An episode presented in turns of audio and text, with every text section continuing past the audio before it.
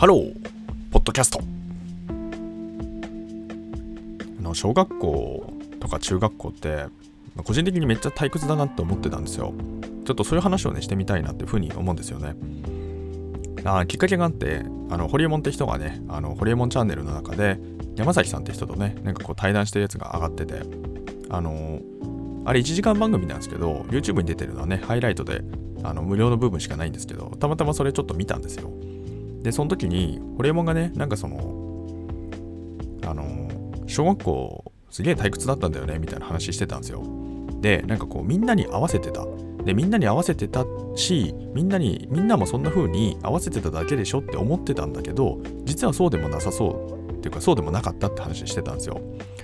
でね僕は基本的にこうホリエモンってなんか結構ねこう原体験で似てるようなことあるのかなって少し勝手にシンパシー感じてるんですよ。ただそのあの人はね超絶有能なんであんな感じではないんですけど自分を重ねるってわけじゃなくてなんか共通するところなんかね僕はすごくね腑に落ちるポイントっていくつかあるなって感じてるんですよねでそのうちの一つがねこれなんですよそれ言っててあやっぱそうだよなって思ったのがあったんですよねでそのあたりをちょっとお話ししてみたいと思うんですけどあ、これ同じようなことを思ってますとか思ってましたって方がいたらね、ぜひ教えてください。あの、ねど、どうなんでしょうね。僕の感じ方なんですけど、まず小学校って時間の配分で見たときに、もうほぼ全て授業ってやってるじゃないですか。授業ね。あれがもうほぼ全て。で、あとはなんかこう音楽会とか運動会とかわかんないけど、まあ、あと美術とかもあったりするかな。まあ、いわゆるそういうものがあったりみたいな話だと思うんですけど、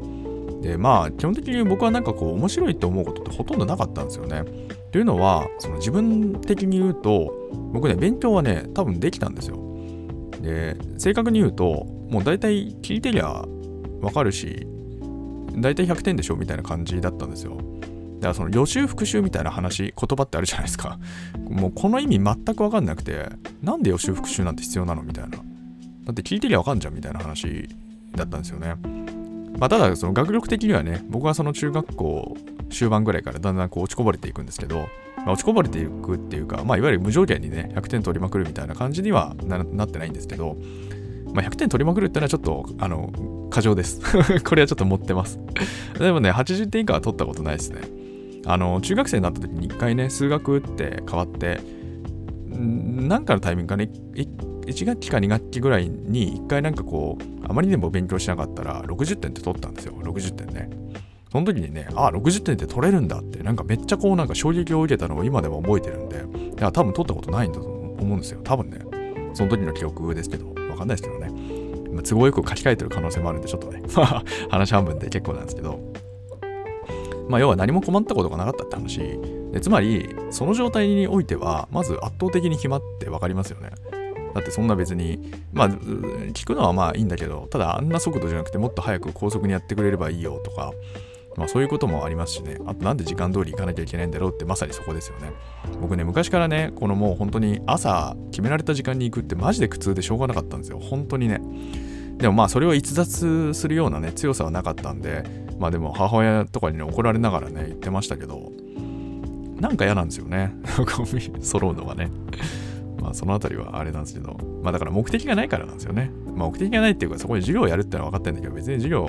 まあ聞かなきゃね、聞かないでちょっと、さすがに聞かないでできるぐらいじゃないんですけど、そこまでの、あの、そういう感じではないですけど、まあつまり暇って話、それがまず一つ。時間の使い方的にはまず暇だよねって話が一つあるのと、でもう一個はね、あの、そのお友達？うん、まあ、そのいたかいなかったかで言うと、まあいましたけど、なんかその当時話してて面白かったかって言われると、まあ正直あんまり面白くなかったなって思う方が多いんですよね。で、それはね、そのホリモンって人が言ってたみたいに、なんかみんな合わせてたんだろうなって思ってたっていうのも、僕は結構あるかもしれないですね。いや、もちろん、なんかその、なんていうの、うん、まあ、賢い人とね、そうじゃない人みたいな、結構二極化したような感じだったんですよ、クラスがね。あの地方都市のね、結構都市部だったんで、あの結構ね、少子化進んでたんですよ。だからね、クラスの数すごく少なくて、で、その代わりね、なんか結構こう特色である人たちがいっぱいいたんですよ。で、勉強できる系な人とそうじゃない人みたいな、パックリ分かれてて、でグループもね、割とそんな風に分かれてて、でも別になんかみんながその共存しないかっていうとそうじゃなくて、別にいがみ合ってるとかそういうのも特にないみたいなね。まあ、そういう感じだったんですよね。なんかこううまく性質も全然違うし水と油みたいな感じなんだけどなんかうまくやってるみたいな。まあ、言うなればだから言語的なグループと非言語的なグループみたいな まあ別に非言語が悪いっていう話じゃなくて特性が違うって話なんですけどね。まあ、みたいな、なんかその今思うとね、今言語化するとそうなんですけど、当時からもね、なんかこう、人って不思議だなっていうのはずっとあって、だそういうね、なんかこう、なんかわかんないけど二分してるよなみたいな空気感というかね、まあ、それこれは何なんだろうなってずっと考えてたのをね、今でも覚えてるんですけど、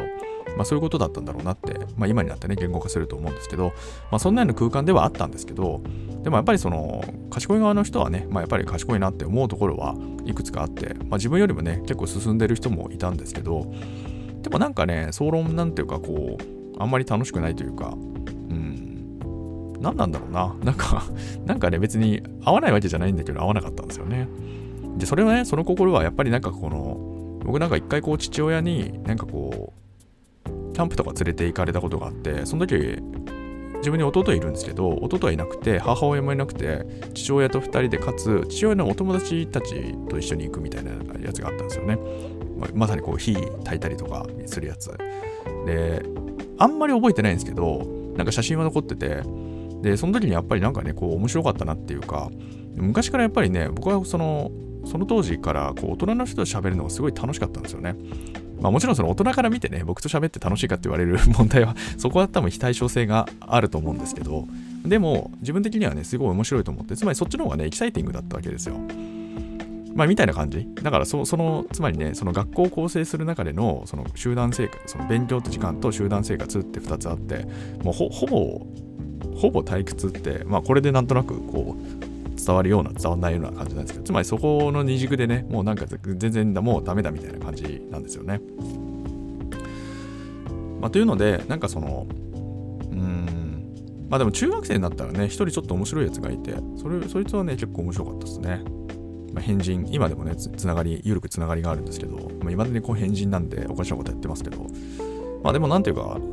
うん、そうね、そのぐらいしかなかったかな。ま、みたいな感じなんで、だからやっぱりこう、退屈だっていうか、なんかそんなに義務教育って本当に必要なの？みたいな風にこう、自分的にはやっぱりなってしまうというか、うん、なんですよね。これはあくまでもすごく超主観なんですけど、自分的にはね、なぜ退屈と思ってたのかって話が、まあ、ここにあるという、そういうお話でございました。このチャンネルでは明日がちょっと楽しくなる IT というコンセプトで IT というのは私が極快拡大解釈した IT をお届けし皆様の明日がちょっとでも楽しくなればというそういうチャンネルになっておりますだからね例外的にね僕楽しいのがあってそれは何かっていうとあの美術図工あと実験あとねあれ家庭科。家庭科とか超面白かったですね。なんかあの家庭科で学んだあの食べ物の緑黄色野菜とかタンパク質とかあの分類あるじゃないですか。あの分類がなんかすごく好きで。で今ねあの実は家族の料理作ってるんですけどあほら妻にね働いていただいてるんで なんか僕みたいなボンクラは料理するぐらいしかないかなと思ってまあ料理という言わない料理とは言わないですけどでもなんかこうバランス考えるみたいなところにめちゃくちゃ生きてるんですよその表がね今でもねまあ、とか、あとね、家庭科で弁当作ったりとかしたんですけど、めっちゃ楽しかったんですよね。あと、お裁縫も面白かったですね。だからやっぱりなんか作るなんですよね。そのいろいろ考えてると。だから絵もね、すごく好きで、めっちゃ描いてたし、ね、絵の具とかも。自分で言うのなんだけど別に下手じゃないみたいな。一回ね、コンクールでね、市のコンクールで銀賞を取ったことあります。金じゃなくて銀なんだけど。まあ別に賞なんてね、そう、あの、旗から見た人の、なんかそのね、評価に過ぎないから、自分が満足できるものをね、かけるってのが一番大事だと思うんですけど。まあだからね、総論やっぱりそうそう、今ね、並べてみて思ったんですけど、やっぱりなんかね、作り出すことがね、やっぱりすごく好きなんだなと思って。まあ好きっていうか、まあそれが好きか嫌いかで言われるとみんなどうなんですかね？どうなんだろう？まあでもそういうことかなっていうところですかね。だからそういうものをなんかもう自分に閉じずにもっとなんかこうみんなと協調してかつその自由度高くねいろんなものを作っていくみたいな経験というか、まあ、そういったものがねこうできていくようになるとうんまあ僕的な私的なね人から見ればもしかすると楽しい空間になるかもなってことを思いましたしあの、小学校時代ね、まあ、実はね、このおにぎりチャンネルってところで少しね、皆さんに聞いてみたんですよね。小学校で退屈でしたかっていう話もしたんですが、まあ、嫌いだったけど別にね、まあ、なんか無理っていう風にはならなかったよみたいな方とかいろんな方いらっしゃったんですけど、まあ、自分ほどねなんかこう嫌悪感に満ち溢れるみたいな感じはなかったようでうんまあそんなのもあるんだなっていうところでねちょっと今日はちょっと取り留めもないんですがあの学校義務教育っていうところに対する、まあ、一つのね主観的な考えというものを共有させていただきました。それではね皆様とまたお会いできる日を楽しみにしております。Have a nice day